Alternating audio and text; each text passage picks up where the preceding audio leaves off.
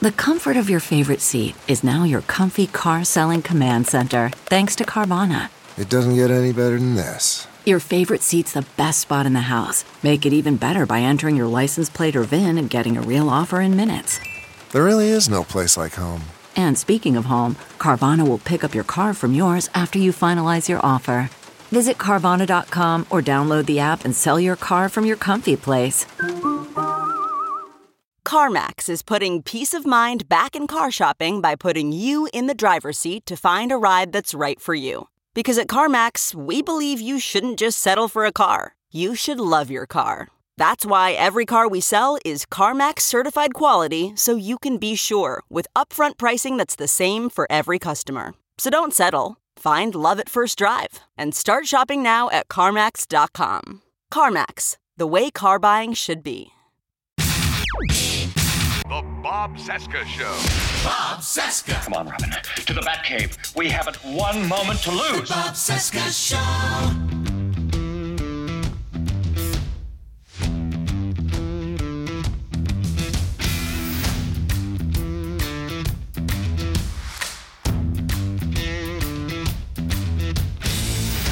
From our nation's capital, it is Wednesday, January 5, 2022, and this is the interview edition of the Bob Cesca Show on the Sexy Liberal Podcast Network. Hi, I'm Bob. Hello, Bob. Hello, day 351 of the Biden Harris administration, 307 days until the 22 midterms. I am on Instagram at the Bob Cesca. Lots of geek stuff over there at the Bob Cesca on Instagram. And I'm on Twitter at Bob Cesca underscore go. Happy New Year. How the hell was your break? I hope you made it through the holidays without COVID or without burning bridges with your family members. Okay, we're going to start off the year with the movies. Film critic and political writer Zaki Hasan is here today. I've known Zaki for a few years now, and we always seem to line up on both politics and comic book movies, my two favorite things in the whole world. So we're going to talk about both things today. Zaki is a top critic on Rotten Tomatoes. He's also a professor of communication and media studies. His film reviews have appeared in the San Francisco Chronicle, Huff Post, the Philadelphia Weekly, and in 2015 he was inducted into the prestigious San Francisco Film Critics Circle. He also co-wrote Geek Wisdom. It's a book called Geek Wisdom: The Sacred Teachings of Nerd Culture. You can find Zaki's work at zakiscorner.com and on Twitter at Zaki's Corner. Link in the description under this episode at bobcesca.com. Okay, let's talk movies and politics with the great Zaki Hasan. The Bob Cesca Show.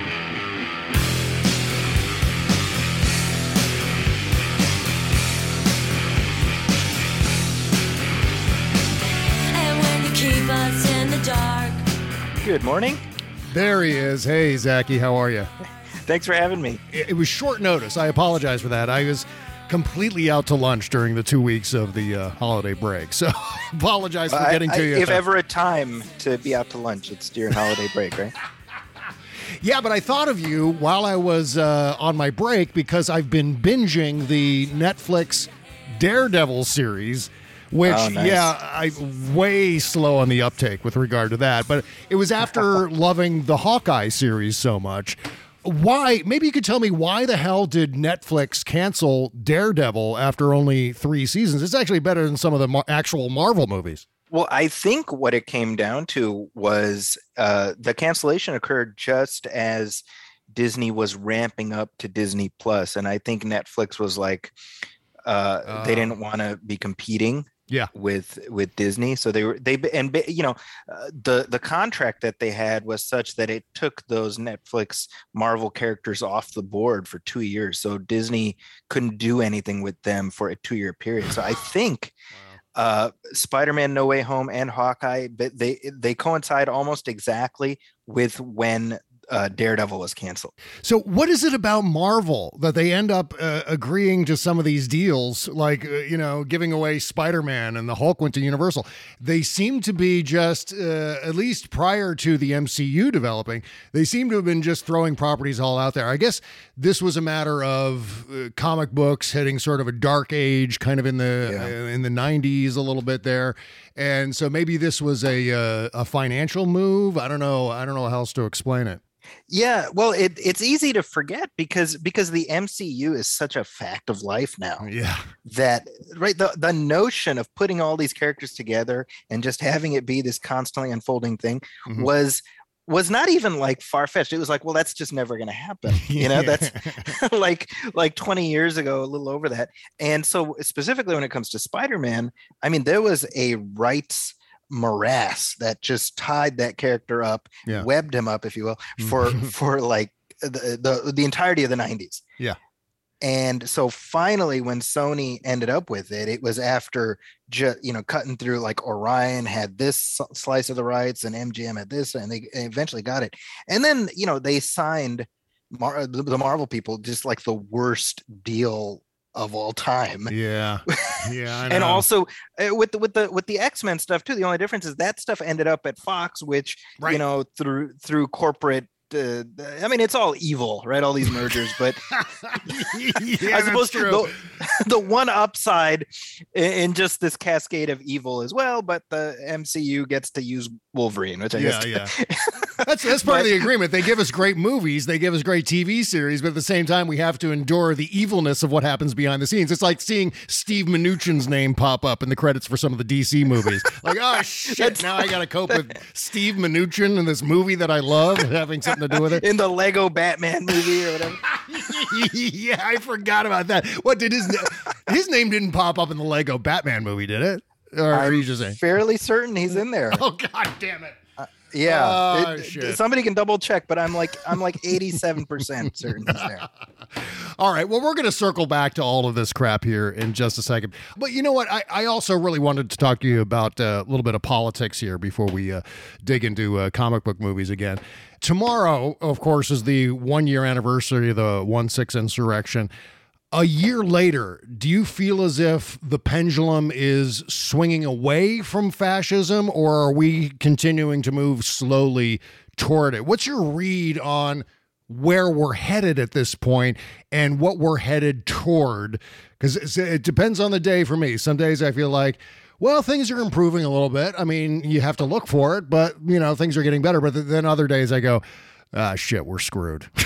so where are you on that front?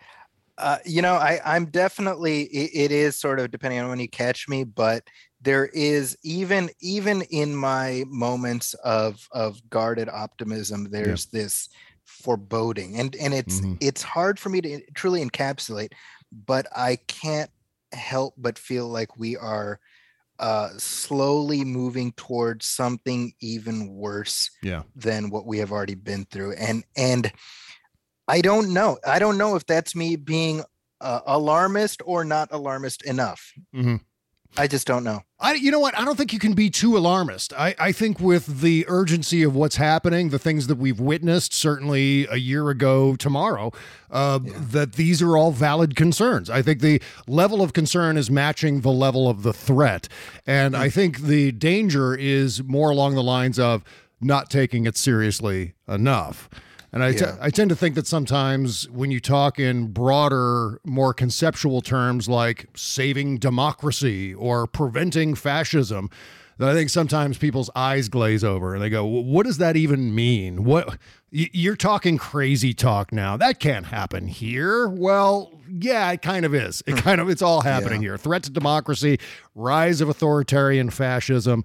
i mean it, it's it's all you know sinclair lewis laid it out like forever ago Mm-hmm. And and uh, we i mean it's just it's the, the conversation i was having a conversation with my brother yesterday and we were talking about the in virginia you know the traffic jam and everything that happened there Oh yeah. and and it it occurred to me i'm like trump was an idiot autocrat Mhm.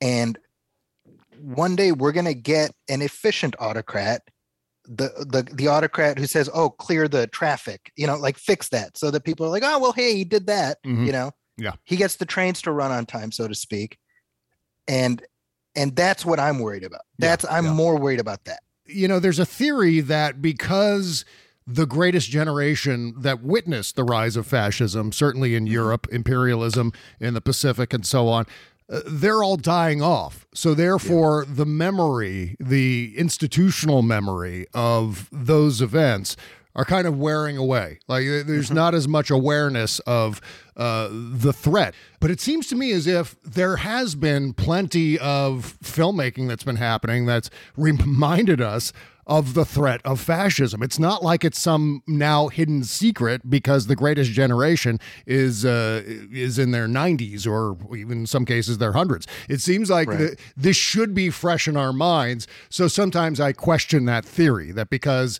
there are fewer people who experienced it, and therefore we're careening more toward it as, at the very least, a curiosity.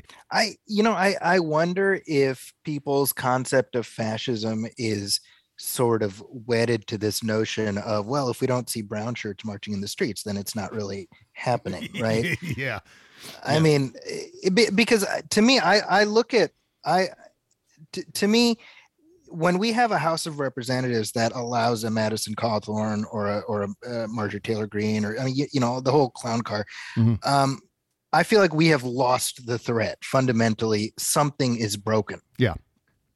Because because I have I have ideological disagreements with people in the Democratic caucus. There is no one there who is remotely comparable to uh, the the people I mentioned. Yeah, uh, it's uh, it's confounding sometimes that uh, uh, we live in an age where there are objectively horrible people that are now being elevated to a level, a stature of importance. Donald Trump being one of the, the best examples of that, and uh, Or worst. yeah, exactly. And I wonder what has led to that. Is it the- the slow boiling of the frog? Is that the kind of thing like the Republican Party was always headed in this direction?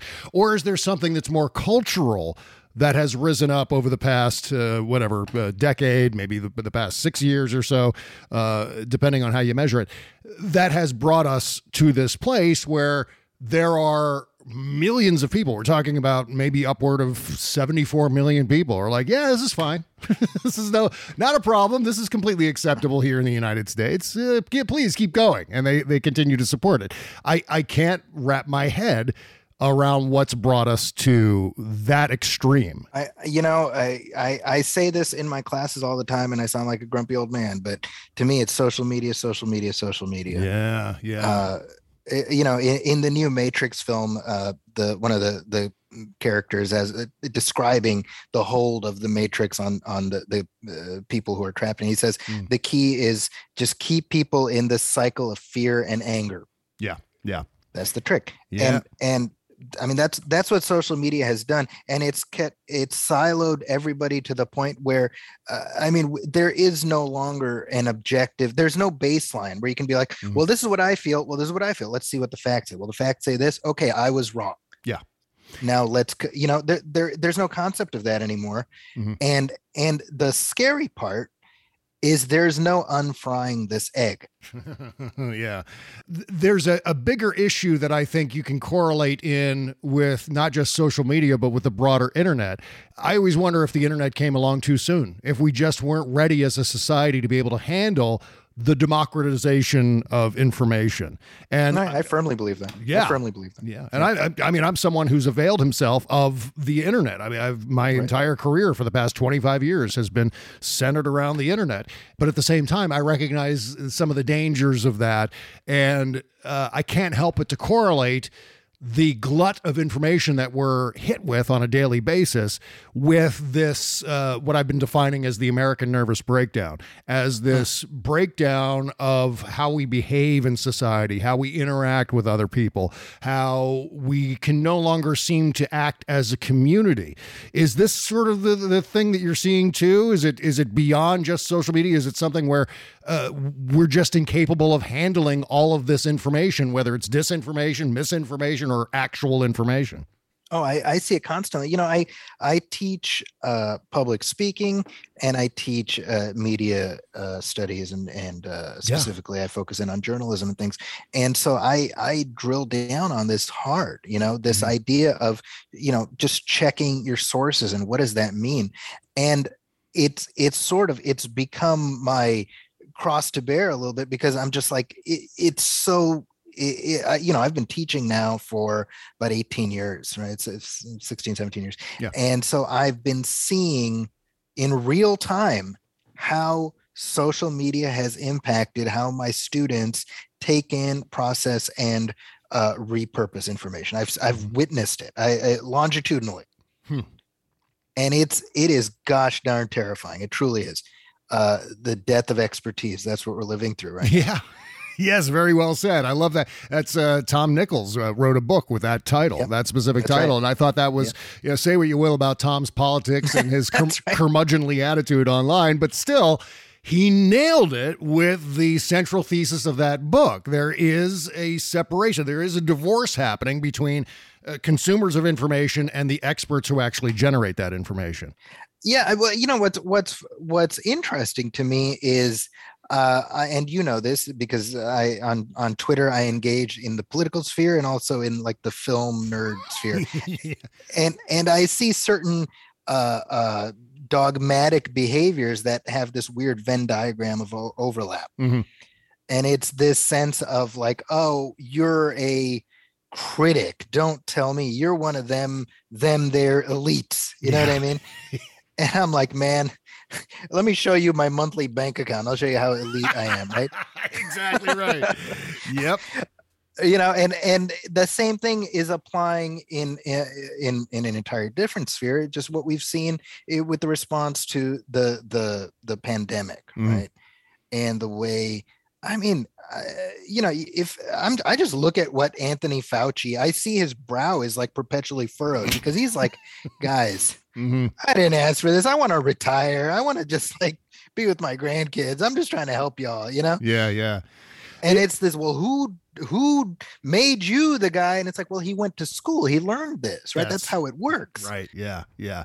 And we've seen that illustrated in this uh, new Adam McKay film, Don't Look Up, uh, which seems like this would be something that's kind of squarely in your wheelhouse, uh, both combining satire of exactly where we are as a society right now and this existential threat that's coming down. yes And so i have not seen the film yet but i know Okay. i know that i'm i'm making i'm trying to find the time to watch it yeah well, it's one of those things where you're going to look at it, and whether you like it or not, I think you have to accept the reality that it's holding a mirror up to all of us, whether we're liberals, Democrats, uh, Republicans, conservatives, etc.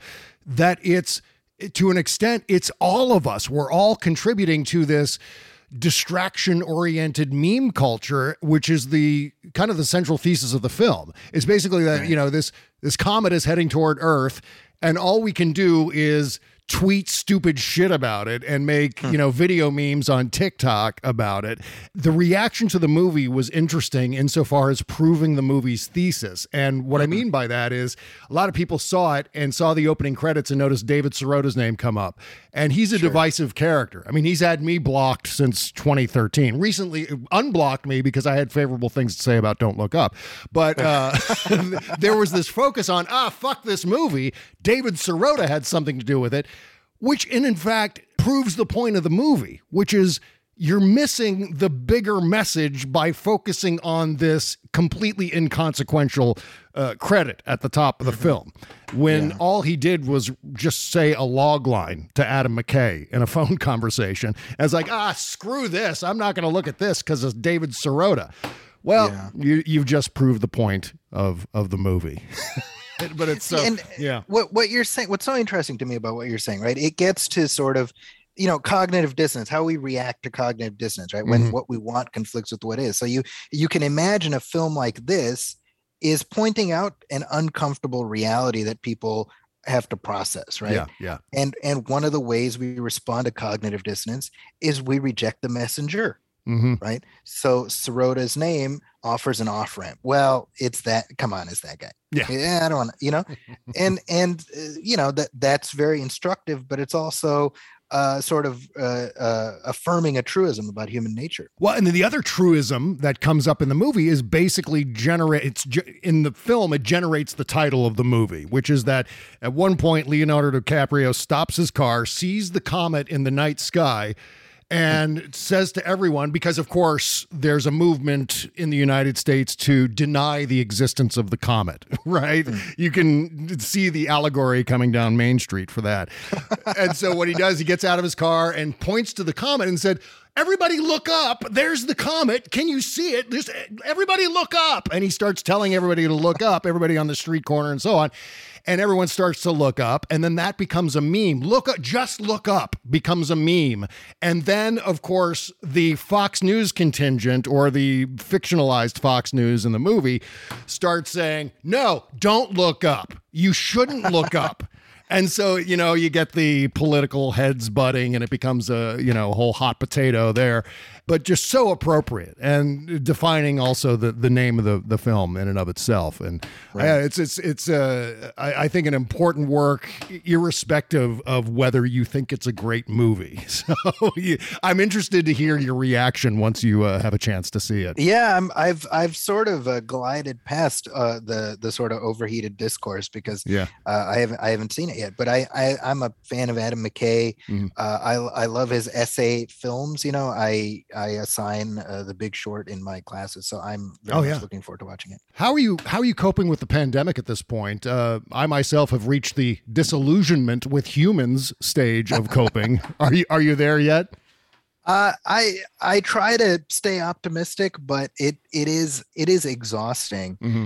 Um, deal. You know, I I I think that where the point the place I'm at now is like all I can do is whatever I can do. I'm not going to rely on sort of the world at large. Yeah.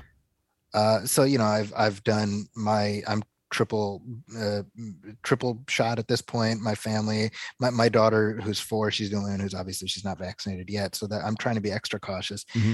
But uh, I mean, it, it I've been fortunate in that no one in my immediate circle uh, has has uh, perished as a result of the illness. Yeah, that's great. And and I think statistically I, that's an abnormality. You know, so mm-hmm. I feel very lucky about that. But uh, definitely now in the last week or so, I mean, gosh, breakthrough infections just up the yin yang. You oh, know, yeah. all, yeah. And so I, my, my, entire extended family is like uh, vaxxed and boosted. So I feel I'm glad about that. You know, I haven't I haven't had to have like the angry conversations with close family, which I'm so glad about. Mm-hmm. you know, thank goodness for that. I haven't known anyone, uh, at least directly, who has died from it yet. But something has died inside of me. And I can say that with all honesty and all seriousness. I mean, there was a point where I had this you know, this level of, you know, as a liberal, I, mm, pretty patriotic as far as my view of my fellow American. You know, like we we've achieved some great things. We went to the moon. We defeated the Nazis. We defeated Imperial Japan. We did all these wonderful things. We created the internet and the iPhone and all the rest. And we just can't do this.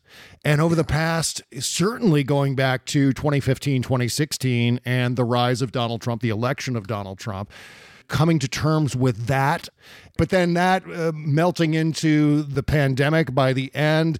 And now here we are coming up on two years into this thing with very little end in sight, obviously, some rays of hope. But, you know, with that, I go, you know what? I just, I can't find it within me anymore to say, yeah, we can achieve things like defeating right. the climate crisis or whatever the next pandemic happens to be, or this issue or that issue it's uh it's not a great place to be in, Zaki. Uh, I don't know if you're in the same place, but man, it's been hard to see all of this transpire and then go, mm, God damn. You know what? A large part of this has very little to do with Donald Trump or Joe Biden or whoever else. A lot of this has to do with our inability to see uh, the macro picture, the societal picture, and all of this. And I don't know what can change that. I, I think uh, what the last couple of years have shown is that, uh, uh, to your point, like we're not as advanced as we think. Yeah. Because we're subject to the same superstitions, the same same tribal uh, desire to just cling to our team, mm-hmm. uh, and and and uh, you know, as as you said, Trump is certainly a symptom of something much bigger. But on the other hand, when you look at the early days of the pandemic, I mean, this guy, when you think about it, if he would have just been like, "Look, uh, this is gonna this is gonna be a challenge. We're gonna get through it. It's gonna be rough. We just gotta we, we gotta get through it. It's going to be difficult, but we'll we have to ride it out, whatever it takes. Right? Mhm. Nobody would have blamed him. Like people would have even people on the left would have been like, yeah, he's he's he's saying something that makes sense. Mhm. And his own paranoid, you know, the the whole uh, uh you know, oh, I can't be seen as weak or the economy, well, all the nonsense like he turned this into that much more of a challenge because when you think about it before uh be, before this pandemic the, the anti-vaxxers were these fringe hippie characters. Yeah.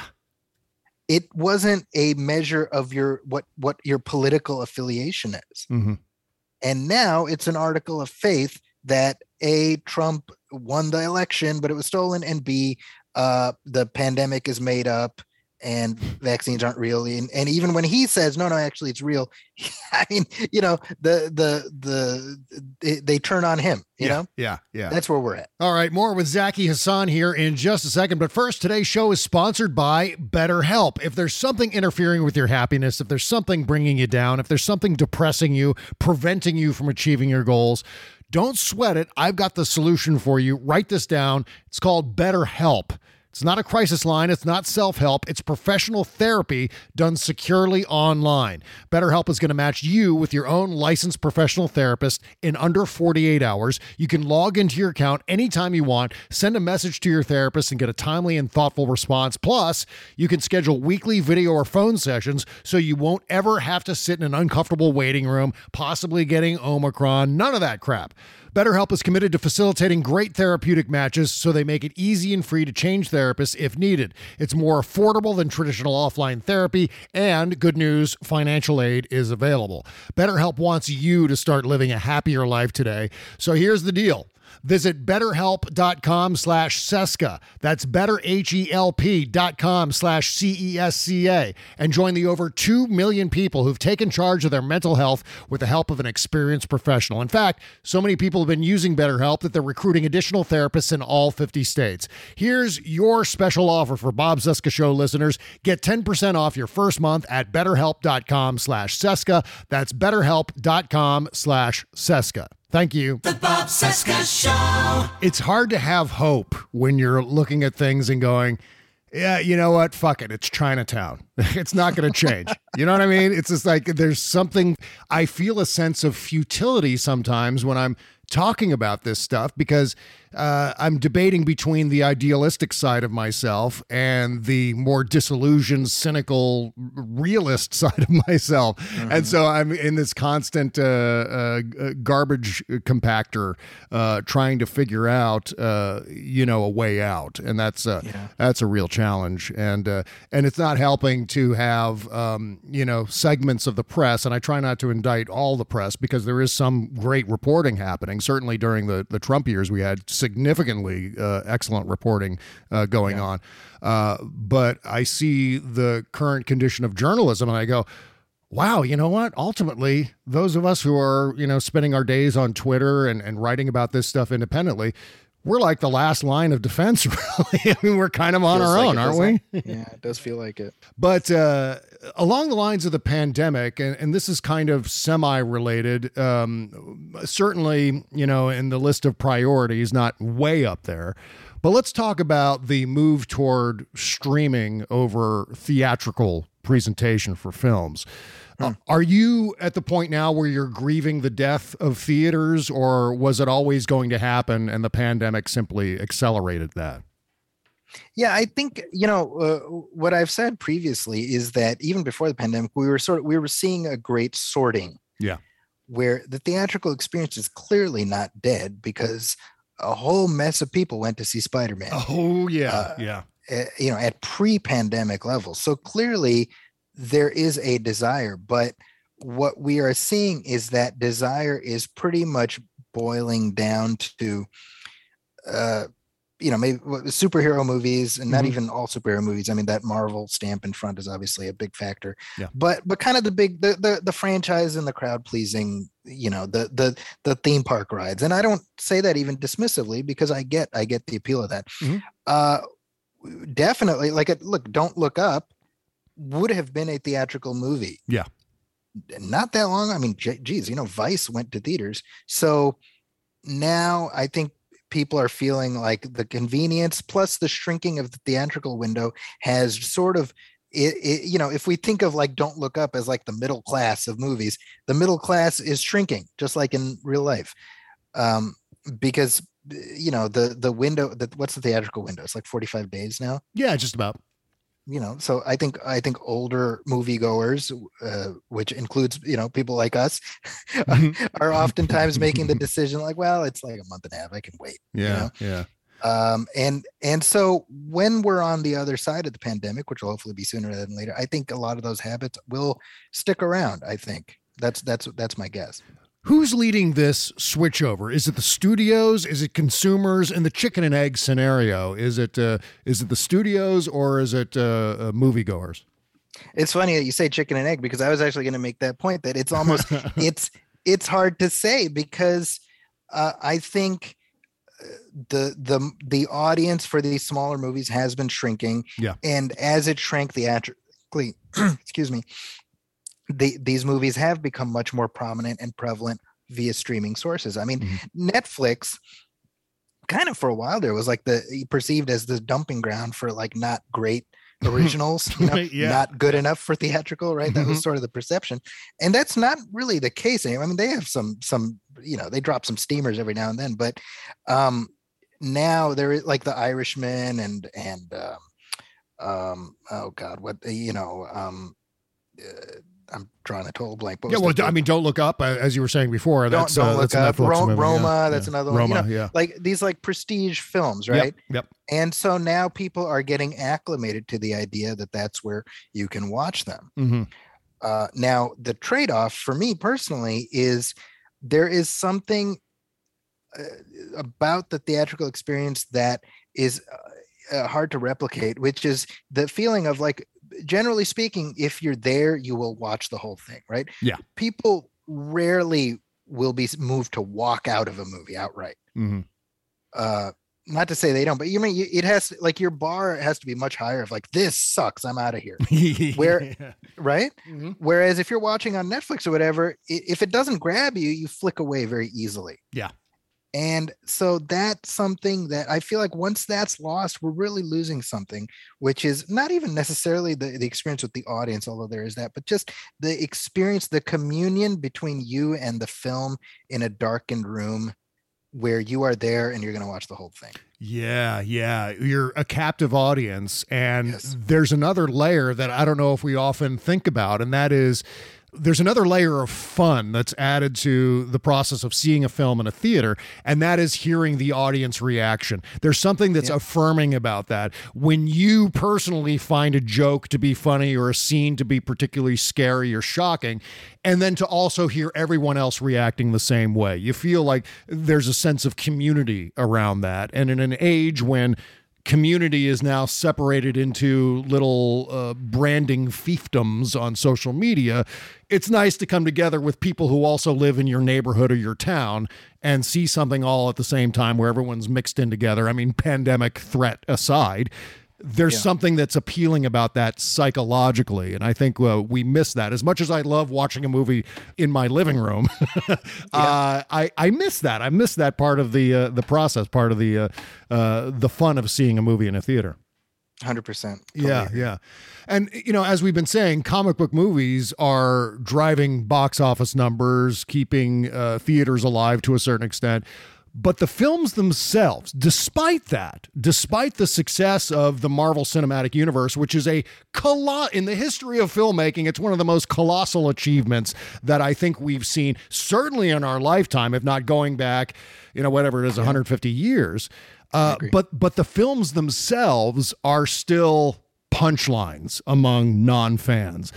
What is it? What is it about comic book movies that brings out so much elitist disdain for them? I mean, these aren't kids' movies. I mean, most of the certainly the Marvel movies and even the DC movies as well. Even going back to the the Tim Burton universe and then the Christopher Nolan universe, they're allegories for very serious real world problems and whether it's geopolitical, as we saw uh, with Civil War. Uh, uh, or just personal issues like the Spider-Man movies tend to cover a lot.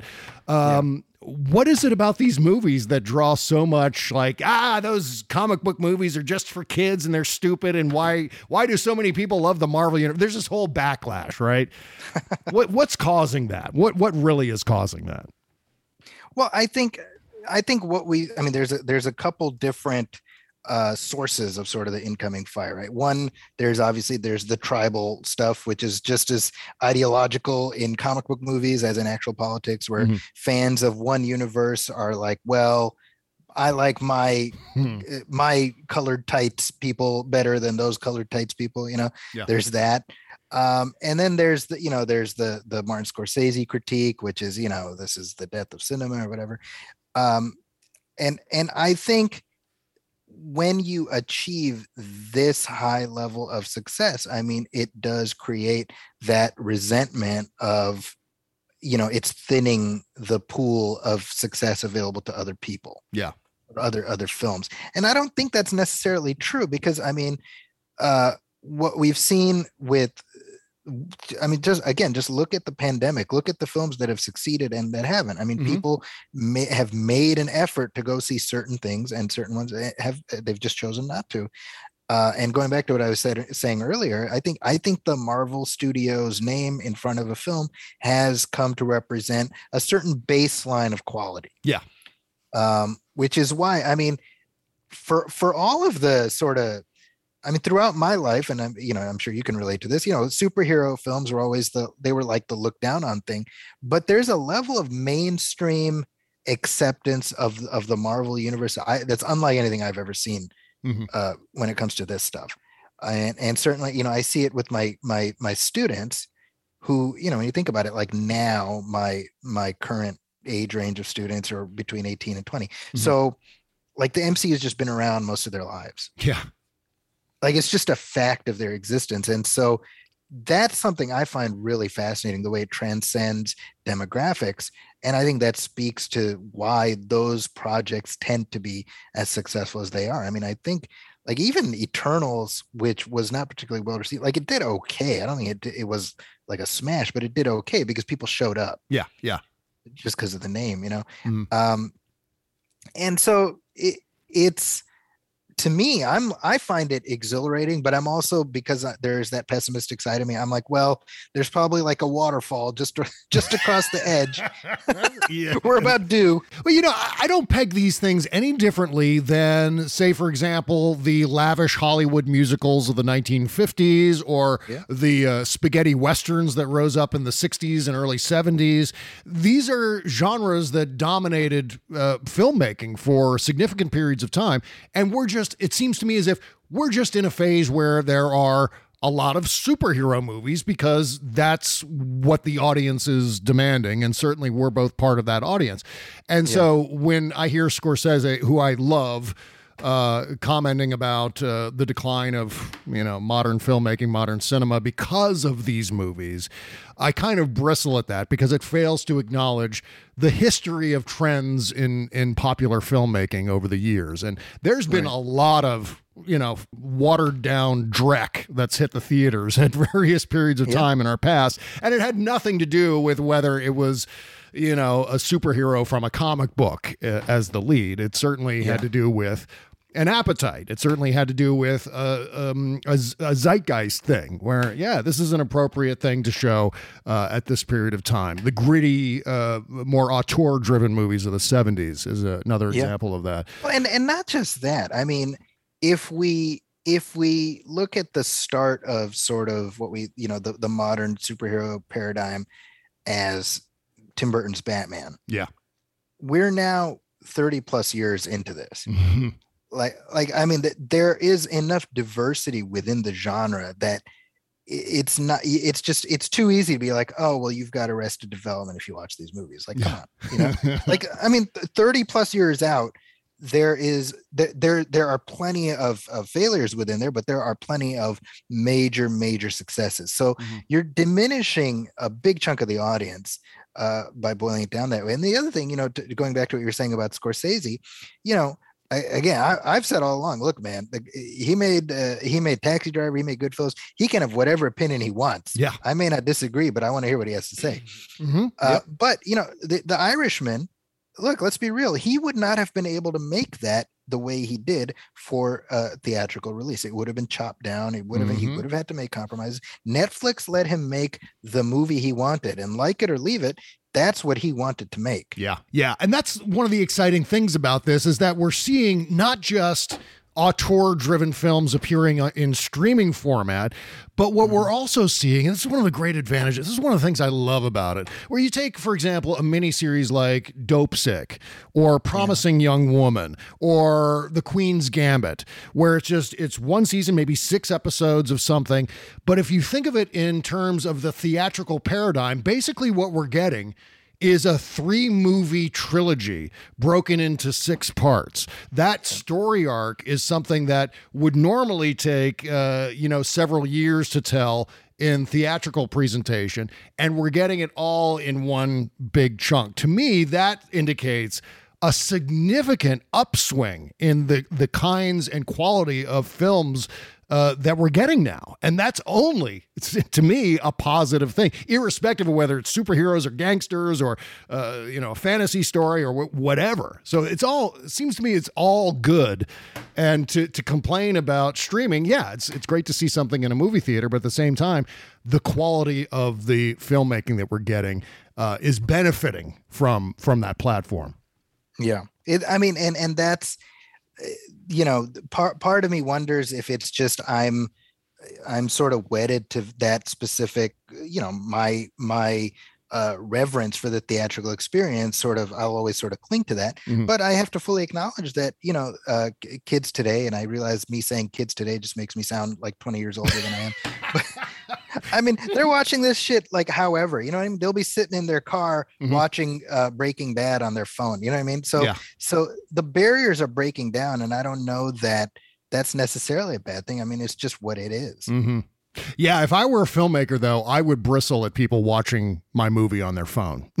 Sure. that, that, would be the one thing. I mean, I you know I watch all this streaming shit, but it's always in my living room on my big uh, television from Costco. So th- that is uh, to me the most faithful way to view uh, streaming content. And yeah, that goes back to Scorsese. I guess he was complaining about people watching uh, his movies on a on a telephone, and, and you know what? Yeah. He's, he's got a point. he's got a point in that. And and, and the the thing is, you, you look at that and you're just like, I I fully agree with with that, and I certainly wouldn't do it.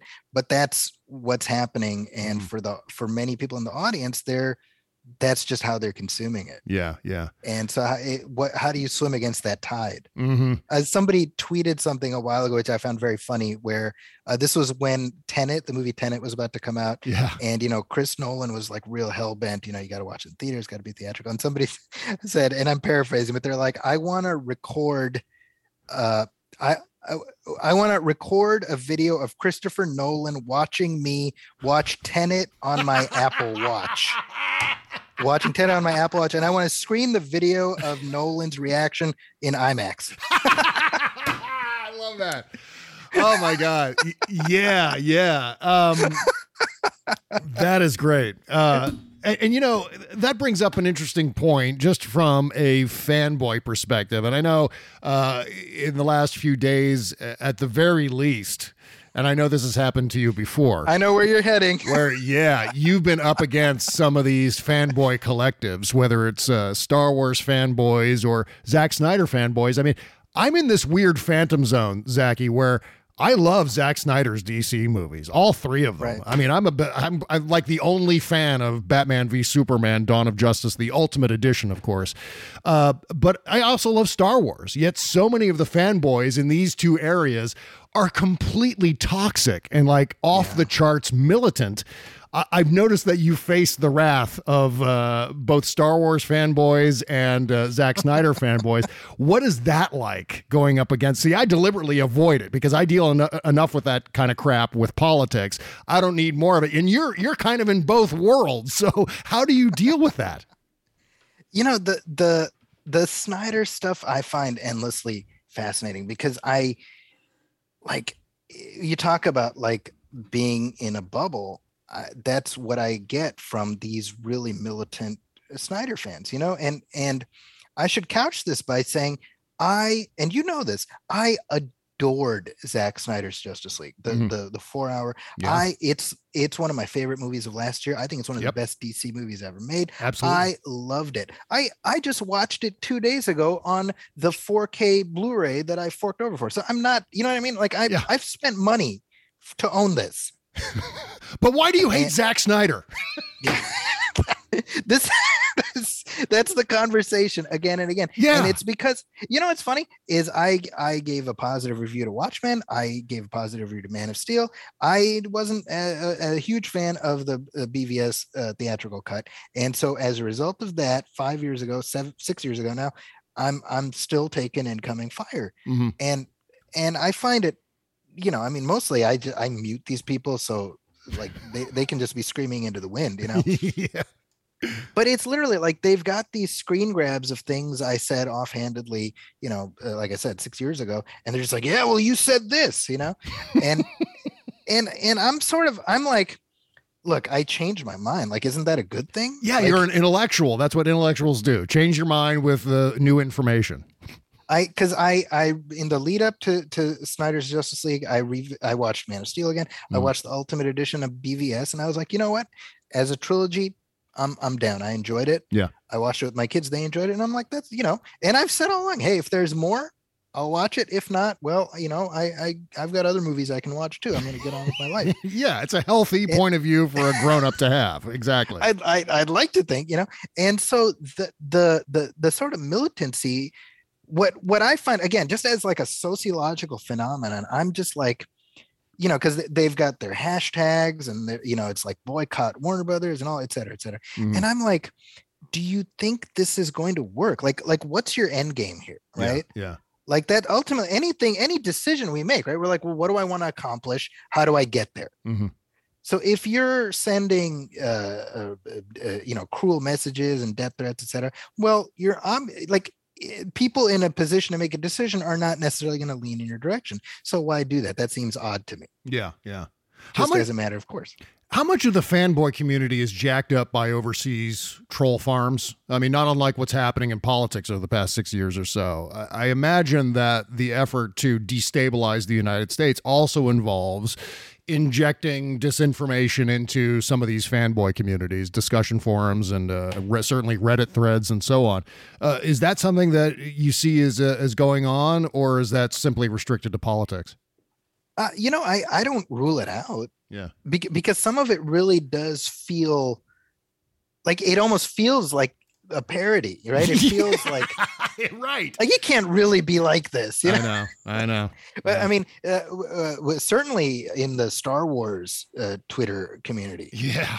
uh, you know, I, I've said it. Uh, I, I wrote an article uh, for the Chronicle uh, a couple of years ago. This is in the lead up to to Rise of Skywalker, and I said it's an ancient Arabic proverb that no one hates Star Wars more than Star Wars fans.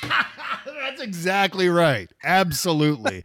I, that's one that I just I don't get that at all. The I don't know. There's this thing. I guess we just we love to hate certain things, or that uh, you know maybe the original trilogy was out so long as the only Star Wars that we got into this mode where, yeah, was, we love it so much that we feel comfortable picking it apart, and that Right. manifested into or grew into this larger thing where fuck all of this and that guy's we can't have a black stormtrooper and we can't have a woman lead of this new it's just like what what are you what are you even talk we're talking about star wars here okay Yeah. yeah really frustrating I mean, all all like for me, when I look at something like Star Wars, I'm like, this is something that in the past has brought me joy. Mhm. and and so whenever i get to revisit that world i feel a little piece of that joy again yeah yeah it hasn't happened yet because i've generally enjoyed most of the disney star wars stuff to one degree or another. Hmm um, but if i reach a point where i'm like well i don't like this i'll just be like well i'm not going to watch this. Right. Simple you know? And and i expect the same thing will happen with the marvel things. I'm sure at some point there will be a thing where i'm like well this just isn't it's just not for me. Hmm and and i'll just watch the other thing that i like better. Then that's it Yeah. you know? Yeah Well, on the other hand, uh, when Palpatine rises from the dead, Palpatine has returned. Some- then it's like, a- somehow, yeah. somehow Palpatine has returned. why is Disney kicking me in the balls? Why is this happening? That's the reaction to it. Palpatine has returned. Oh my God, Disney is ruining my, raping my childhood. God. It's and it you know you could go all the way back to 1999 and see the same goddamn thing happening around the Phantom Menace. You know, although Yeah, it took a couple more years for that to start, but yeah. Well, no, I mean, and and that's actually a really good example because that's the journey I went on with the prequels. Because Mhm. I would say I spent, you know, a decent chunk of my early to mid twenties sort of being pissed off about the prequels, Yeah, yeah. and and honestly, it took, uh, you know, I softened over time with them because uh, you know, as you get older, you just stop caring about most things. But Mhm. but uh, it really took watching them with my kids and seeing them react to it where they just they just sort of take it as it is Yeah. and and that doesn't you know as a critic that sounds counterintuitive like oh you're going easy on it it's like well no because i'm not reviewing it i'm just i'm just watching it now you Mhm. know like i don't need to i don't need to be like oh they should have done this why didn't they do that? like all the built up expectations i had Yeah, yeah. my kids just watch them as well. No, that's Anakin, and he's a kid, and they're and he's Darth Vader now, and they you know they just take it at that level. And I'm like, you know, my Star Wars will always be those three movies, and I love Mhm. them for that, and I'll always have that special connection. The other stuff, I'm not going to connect in the same way, but if other people are, and it's bringing them joy, then all I can do is just step out of the way and let them have their thing. Absolutely. And in fact, I famously did a fan edit of Attack of the Clones because it Oh, was one of those things where when I saw it, I was like, "Oh my god! Well, maybe there's a there's a really good Star Wars movie in here. It's just lost somewhere in this convoluted plot." So I thought, okay, I'm going to see if I can uh, rejigger this thing. So I dumped the DVD into my edit bay and started screwing around with it. And Wow. th- all that being said, uh, I'm not going to sit here and proselytize over all of the downsides of Attack of the Clones. Uh, it just it doesn't seem important enough for that, and That's and ex- certainly there are people exactly who who like that movie. I knew a guy uh, who was my same age uh, who was saying. Oh yeah, Attack of the Clones. It's like Godfather 2. I don't need, I don't know what's happening, but something fascinating is going on with this storytelling. You're like, oh well, okay, all right. Okay. Yeah. If- if and what else can you say? Yeah, What else yeah. can you say about that? Okay. Yeah. That's fine. exactly right. Well, you know, I, I've been wanting to talk with you about um, anti-heroes and humanizing villains.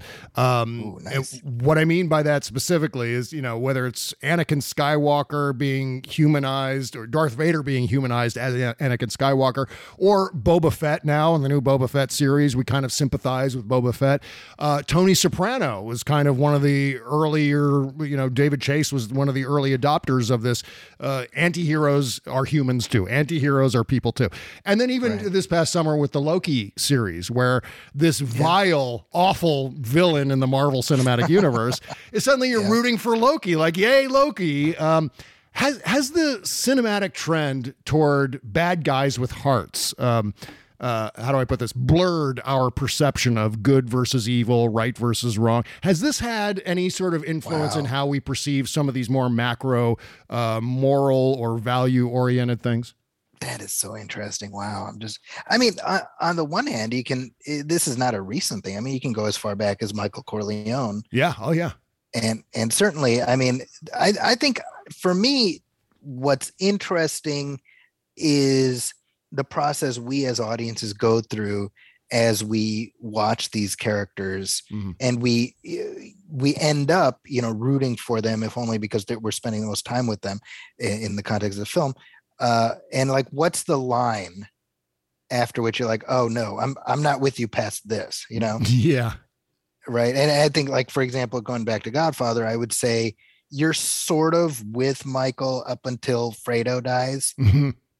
and then you're like no no no and i think i think there's similar examples you know i think uh breaking bad is another example Yeah. Yeah. like when when do we jump off the train with walter white or do we Yeah, that's Is and it- that's the thing. That's I mean, uh, Vince Gilligan is a great storyteller when it comes to the slow boiling of the frog, where Walter White, Yeah. through the series of awful decisions, goes from someone who, you know, we don't necessarily admire, but we don't hate him either. He's not a bad guy until Yeah. finally he's this horrible drug kingpin. And before we know it, there he is. Uh, it's it's Yeah. happened. And it's a genius uh, way of, uh, of telling a, a character study, telling a story. Uh, but at the same time, it, it happens almost imperceptibly uh, over the course of the five seasons. Yeah.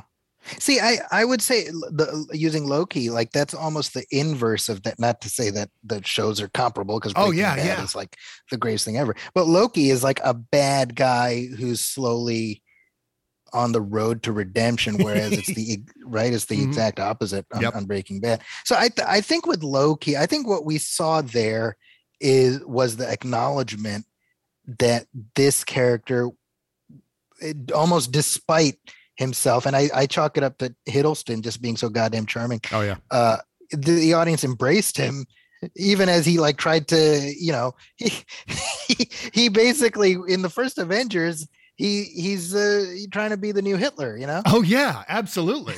Yeah, you literally you have the jewish guy being like no no i've seen you before you know and you know, I'm not I'm not necessarily blaming these characters or the filmmakers who invented them uh, for this kind of disintegration, this inability for 74 million Americans, for example, seeing Donald Trump as this virtuous guy who we should elect Yeah. as president, give control over the nuclear codes to this unequivocal, uh, inarguably bad man, this con artist. And so many people failed to see that despite everyone's warnings, like flagging everyone off. No, no, this guy, you don't want to elect this guy. This guy's got a, a long history going back to the 70s of being a colossal prick in New York City.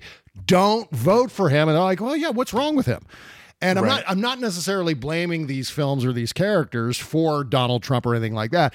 What I guess what I'm saying is uh, it's possible that our perception has skewed because of this, and then it has been therefore exploited by people like Donald Trump, people like Roger I, I Ailes think and you're Fox onto News. something. Yeah. No, no, I think you're absolutely onto something. And and the only what I find confusing is there's definitely those people are like, well, he's an asshole, but he's our asshole. Yeah, right, right, right, right. But then there's the people who who paint like portraits of him, like uh, all muscle bound and all this kind of weird, like like Fabio book cover type things with Mm. him, you know and and that's what i don't understand because i can kind of like i don't i i don't agree with it but i can understand that well we just need an asshole to get in there and just screw things up Yeah, right, right. i again i i okay fine but the the where you're where people are are are uh, propping him up as this sort of i mean there's those paintings where like jesus is looking over his shoulder as he's Mhm. like signing a bill like where is that coming from yeah. that's what i don't get